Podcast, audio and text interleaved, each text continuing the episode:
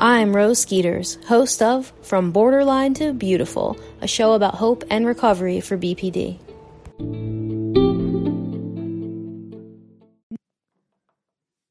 Hello and welcome to another episode of From Borderline to Beautiful.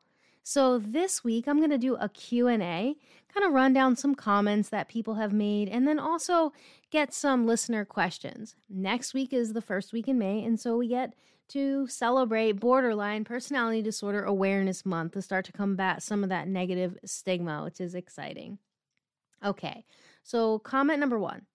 I've been told a few times now that I lack self awareness. Mm, and to be honest, I'm struggling with this. Okay, totally fair comment. When I was told that I lacked depth or that I lacked self awareness, I had a very difficult time wrapping my mind around that because, after all, I thought I was really self aware. I mean, all I thought about was myself. And all I thought about were my emotions. You know, I'm laughing because it's true. Like, I really believed that I was self aware.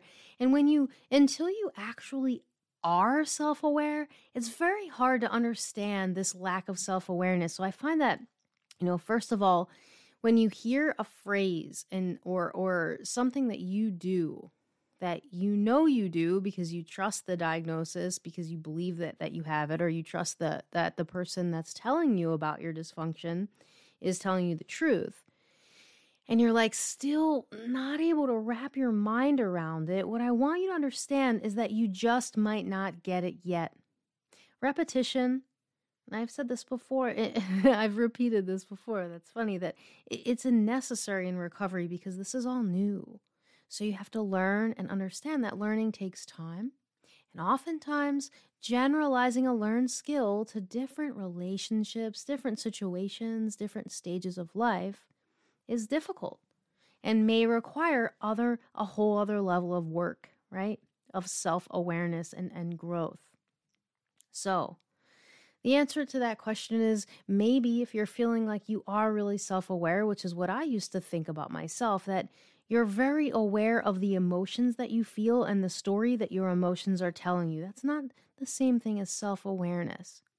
In order to be self aware, you'd have to be able to look at the big picture of your life, of um, being able to see yourself and your character as stable across time, given your own history and experiences.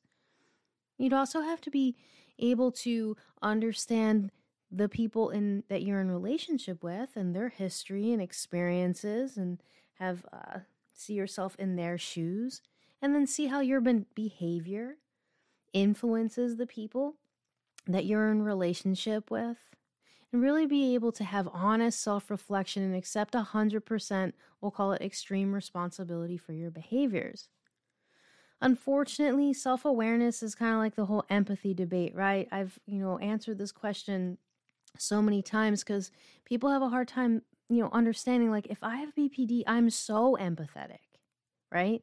Like I feel everything. I feel the feelings of other people. That's what people say. And I used to think that as well. But here's the thing empathy doesn't just mean feeling what other people feel and allowing those feelings to permeate your personal space, let's say, to permeate your boundaries, and then you're carrying their trauma.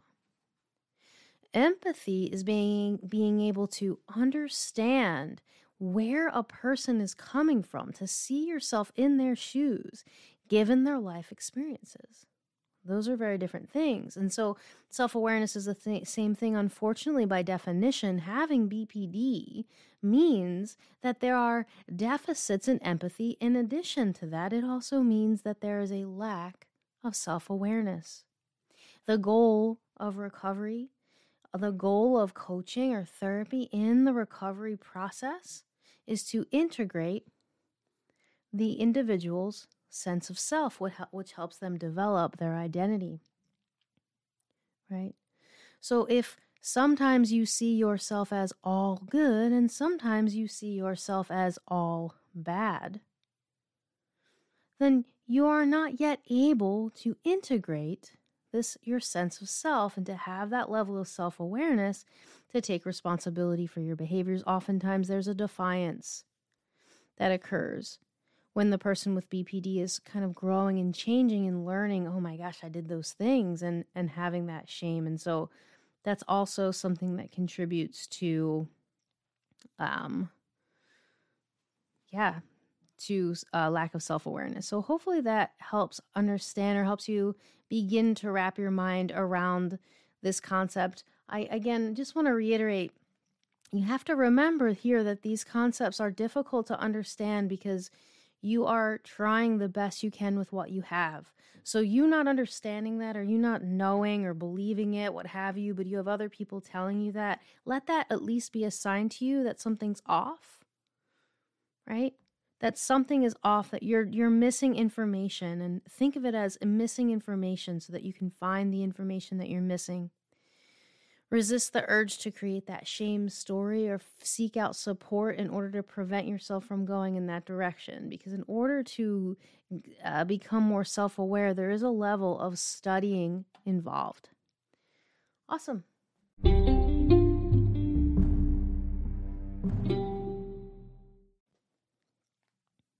All right.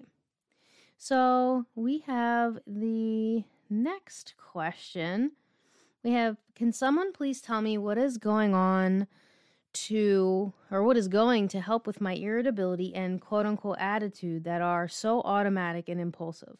I'm straight up tired of being like this. And I know I struggle with emotion regulation, but that takes so long to rewire. And my boyfriend is fed up now. And I just w- wish there was something to help me just stop. I feel ya. It is hard, especially when you're trying to figure it all out, maybe on your own, maybe with therapy once a week. It's difficult, for sure.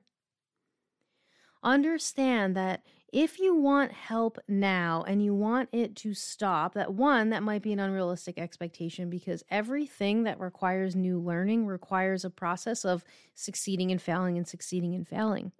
If I'm brand new at something and I just succeed at it, I would want you to question whether or not I'm brand new. Because the definition of being brand new means you're not going to be very good at it. So if that is something that troubles you, perhaps you want to think about not taking, not breaking up with, not moving into a different area of the world or anything like that, but taking space from your partner. And so taking space could mean seeing them less frequently throughout the week, seeing them once a week. And understanding that if you make those changes, although painful at first, seemingly painful, that the changes that you make will actually set you up to succeed because you can have that time to start to build habits and preventative care measure, measures and good day formulas and character building exercises and moral compass work and work on those things every single day. And in doing that and learning to master your emotion regulation, you'll be so self aware that when you become irritable or catch an attitude, you could take a break, right? If you catch an attitude, you should take a break. So if you're not at the point where you can say, okay, you know what? I love you more than I love my tude. I love you more than I love being right then it's not going to stop. So you really have to be there because love is self sacrificial. Whether we want it to be or not, it is because love is a two way street. So if you want a relationship that's very much loving and supportive and safe, you have to at some point sacrifice. Whether you believe you should or not is irrelevant. You need to. So I want you to understand that that that self-sacrificial bit for you might be saying, "Hey, you know what? I am irritable today and I don't know why, but I want to preserve our relationship. So I'm going to go and, and do me today. I'm going to have my good day formula. I'm going to look for, at my bad day formula. I'm going to use my DBT skills, my CBT skills. I'm going to do whatever I can to knock it off and not hurt you with my big emotions, change my physical state, etc. And doing that consistently, having someone there with you as an accountability partner, having a therapist, a coach, what what have you, all of those things will make you, will help you, excuse me, get from point A to point B faster. At the basis of this is understanding in a real, honest, and self aware way how your behaviors impact the people around you and choosing whether or not you want to represent yourself in the world as someone who behaves that way. And if not, understanding that you have to shed the skin of that person, not compromise your whole self. For those of you that struggle with identity development, when I say shed the skin of the old you, I am talking about the negative behaviors. I had a session today and there was a stink bug above me, like literally on the wall above, or the ceiling, excuse me, above my head. So I'm looking at the stink bug. I'm not afraid of stink bugs. But I really don't like the way that they, if you don't know what a stink bug is, you want to look it up, they do this swirling descent. And I just don't like that. The sound, they the buzzing, if it lands on you, and then I'm flailing and I'm in a session, right?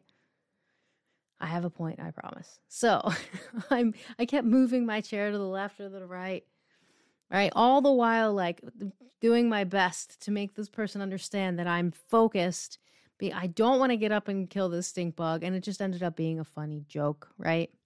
Okay, what's the point? Is that that part of me that's not going anywhere. When I shed my old skin, I shed the skin of the person who's going to key up someone's car or talk like I was and never do it, right? Because that I'm that's not a thing. When I was really young, maybe I did I would do stuff like that, but not in my 30s now, right? It's dysfunctional. But like scooting my chair around because I'm thinking I'm anticipating the descent of a stink bug is part of my personality, right? So I mean, it's it's uh, important that you don't use that as an excuse. Right? Don't use that as an excuse that you don't want to shed your old skin and use preventative care measures or can be consistent because you don't want to lose the parts of you that you love. That's ridiculous. You can choose not to lose the parts of you that you love. If you can't understand that right now because self discipline and adherence to a moral code, a code of morals and values, is too foreign to you, I get that. I get it. But at some point, you have to trust the process. So if you've been listening so far and you're having a hard time with that, but you understand my advice and you've used it, so you trust me enough, trust me on this one. Try it out seek support. You can reach out to us, right? Skeeterstrength.com coaching. All right, cool. So consistency, a plan, moral compass, space. Those are some some tips, some quick tips to prevent dissolution of your relationship.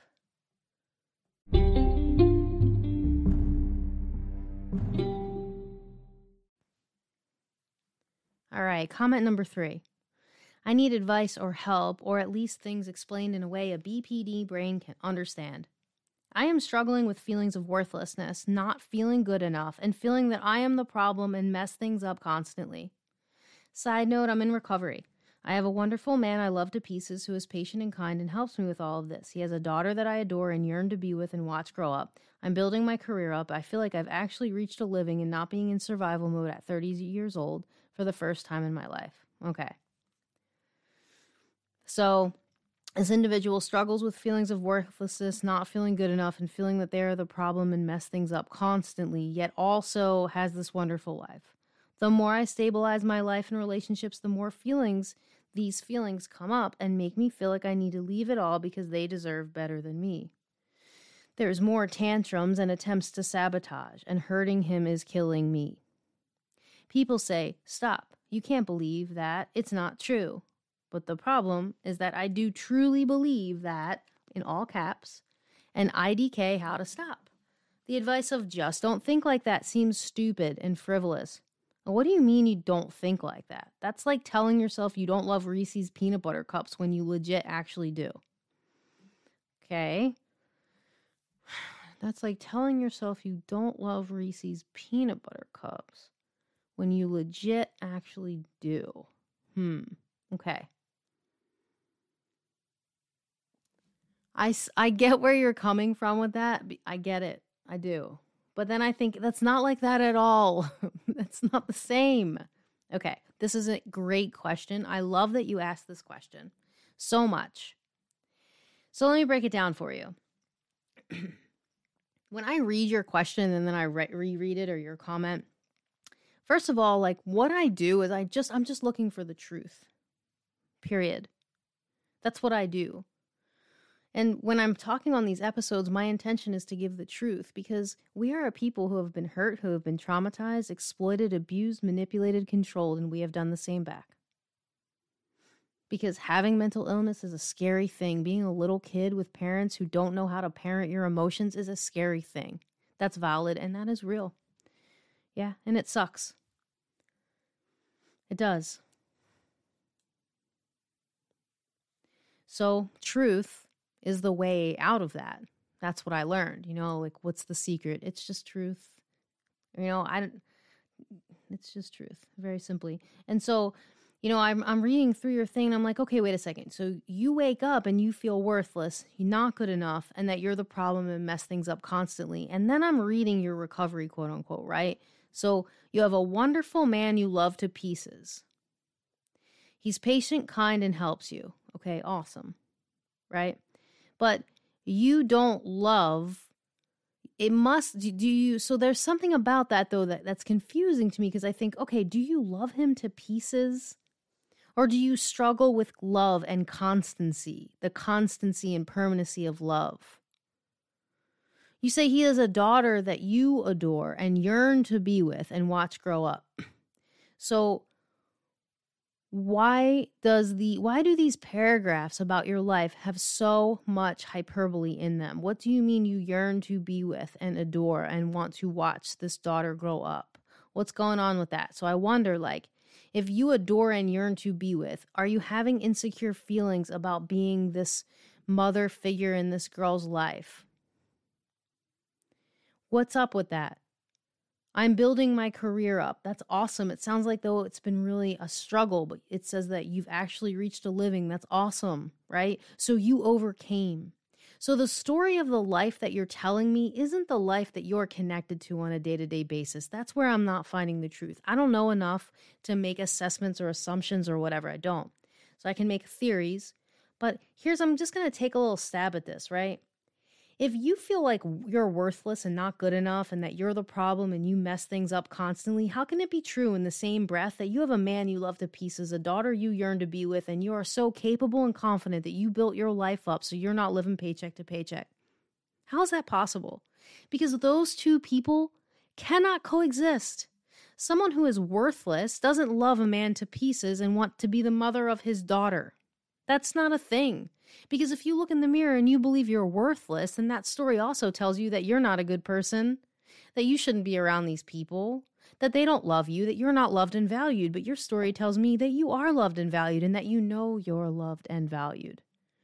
So, right there, living in that kind of chaos where one day you wake up and those old feelings come up of those stories from feeling sad or feeling off or what have you, and not being comfortable in the space of unconditional love and not being able to mentalize, look at the big picture of the people you're with come up.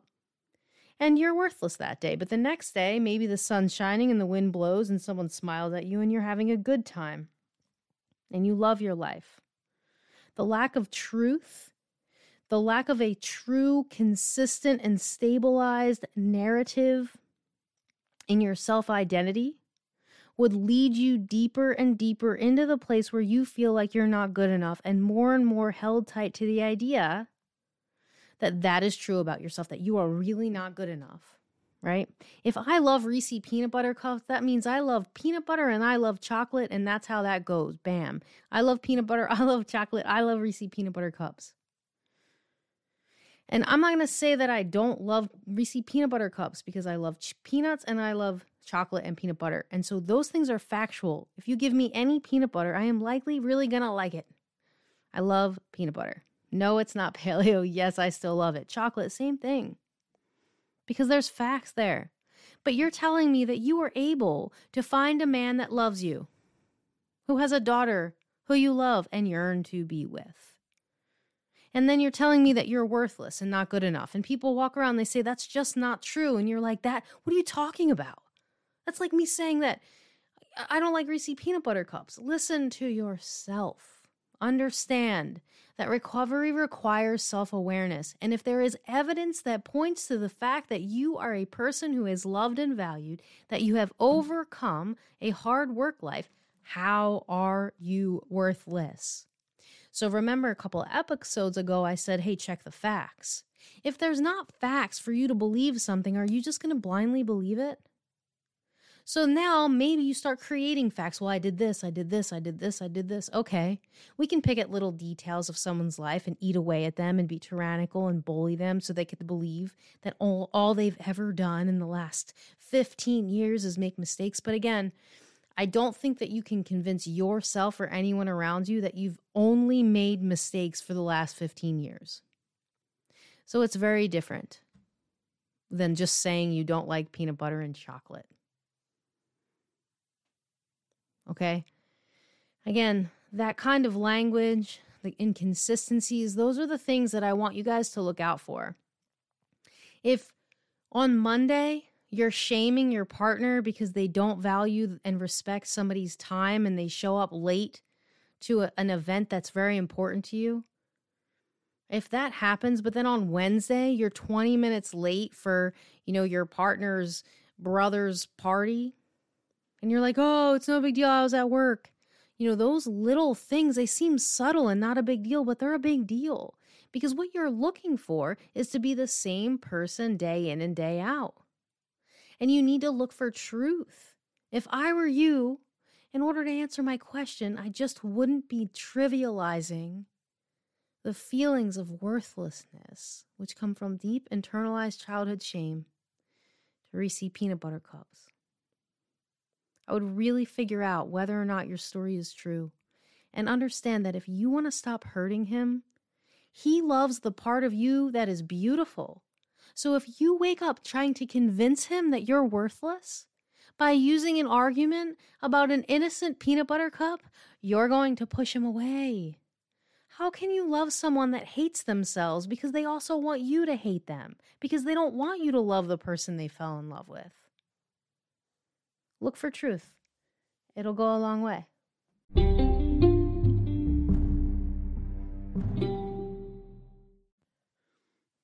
All right, so I'm going to address this question briefly and then, you know, probably elaborate in another episode because it's a great one and it comes up a lot. Does anyone have any super secret tips for forgiveness? I have done so much with my recovery, just can't get past a few things, things done and said to me, let's say in the way of a narcissist. Do you truly find peace in the fact that they just don't have the ability for some things? Okay, forgiveness. So, if I'm going to forgive someone, I have to first understand that everyone is doing the best they can with what they have. I don't just mean saying that, right? That's a DBT assumption, right? Where all people are doing the best they can with what they have and they could do better. Something like that. I believe that. I don't know about the do better part. I think it depends on their will their readiness, their willingness, right? And whether they're able. Sure. So if all people are doing the best they can with what they have and all people make mistakes because that's pretty common, right? Like I think you can get on board with that. Everyone makes mistakes.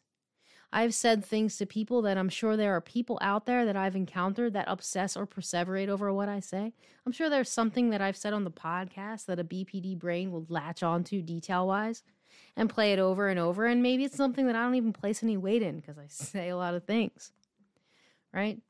So, what does that mean? Well, I would really hope that that person out there would forgive me in the same way that I would hope that you would seek forgiveness for something that it is that you did. But first, you have to understand that people make mistakes and that having unrealistic expectations for people or being in relationships where you're not your best self also has you a part of whatever forgiveness scenario you're speaking on. So, one, forgiveness is a choice. There's no super secret tips. It's you either choose to forgive or you don't. Period. People put so much stock in this idea of gray area right? Yeah, gray area is important when we're talking about black and white thinking. But you know, I, will say it again like some things in life are black and white, like the truth. If you're going to give me truth with gray area, I don't want it. I don't. If I make a mistake, I say I make a mistake. And I make mistakes. and sometimes I do something that doesn't align with my moral compass, and then I have to apologize, get back on track, and make it right because everybody makes mistakes. Yeah.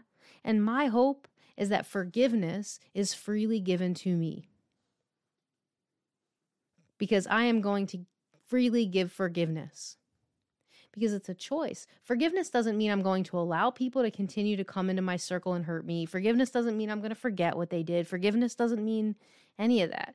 It means I'm going to choose not to punish them anymore. I want to be in a relationship with them. I respect the human struggle. And I get it. You're narcissist or not. Okay, whatever. Doesn't matter what term you are. That's another thing. You know, I really want to address that in uh, BPD Awareness Month, honestly, because the whole narcissistic term thrown out there, like, it's it's hard because knowing what I know about the BPD brain, the similarities and the deficits in empathy there, they're kind of jarring. So we need to be careful when we start throwing daggers. Right? Careful when we throw daggers. Regardless, though, yeah, I mean, the other question was do you truly find peace in the fact that they just don't have the ability for some things? I do. Yeah, I do. Absolutely. I do. Because if myself, if I, you know, years ago didn't understand that I was not a logical person, if I didn't understand why, if I hadn't recovered, I would have made a terrible clinician. If I didn't understand that my behaviors directly impact the behavior of, behaviors of my son that they did when he was younger, that my impulsive decisions impacted that things and hurt the people around me, but I do now.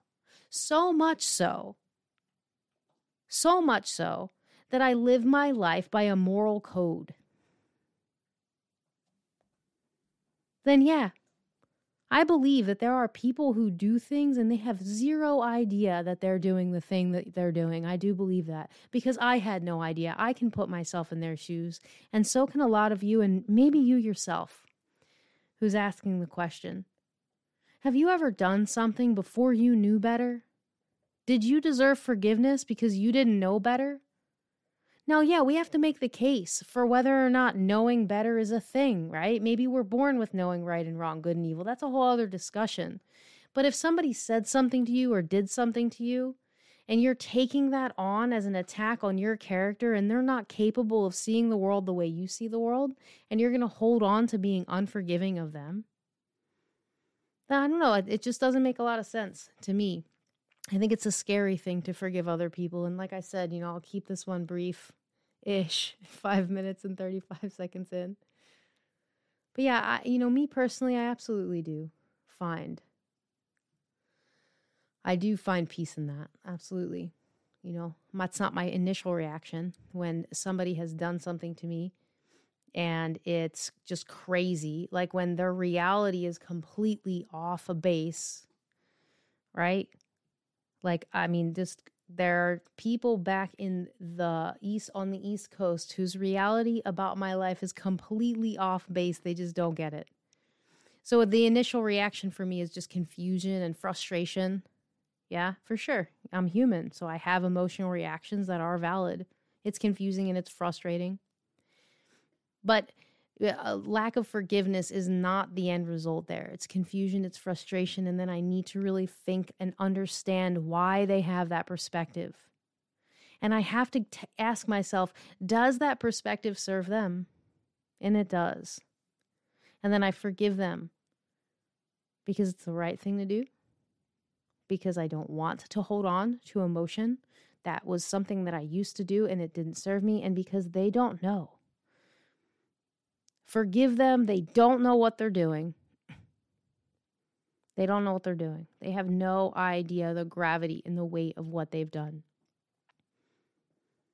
Okay? So, on that note, let's stay tuned next week for the first episode in the month of May from Borderline to Beautiful. Have a good week, everybody.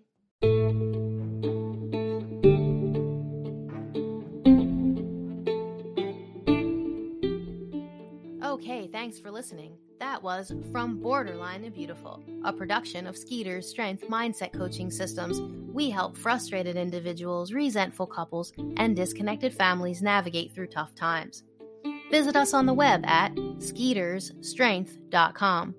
If you like this show, remember, you can hear it on Anchor or Apple Podcasts or Pocket Cast or any app you use to listen to podcasts. Subscribe to get a new episode every Monday. Next time on the show, we're going to continue our eating disorder series.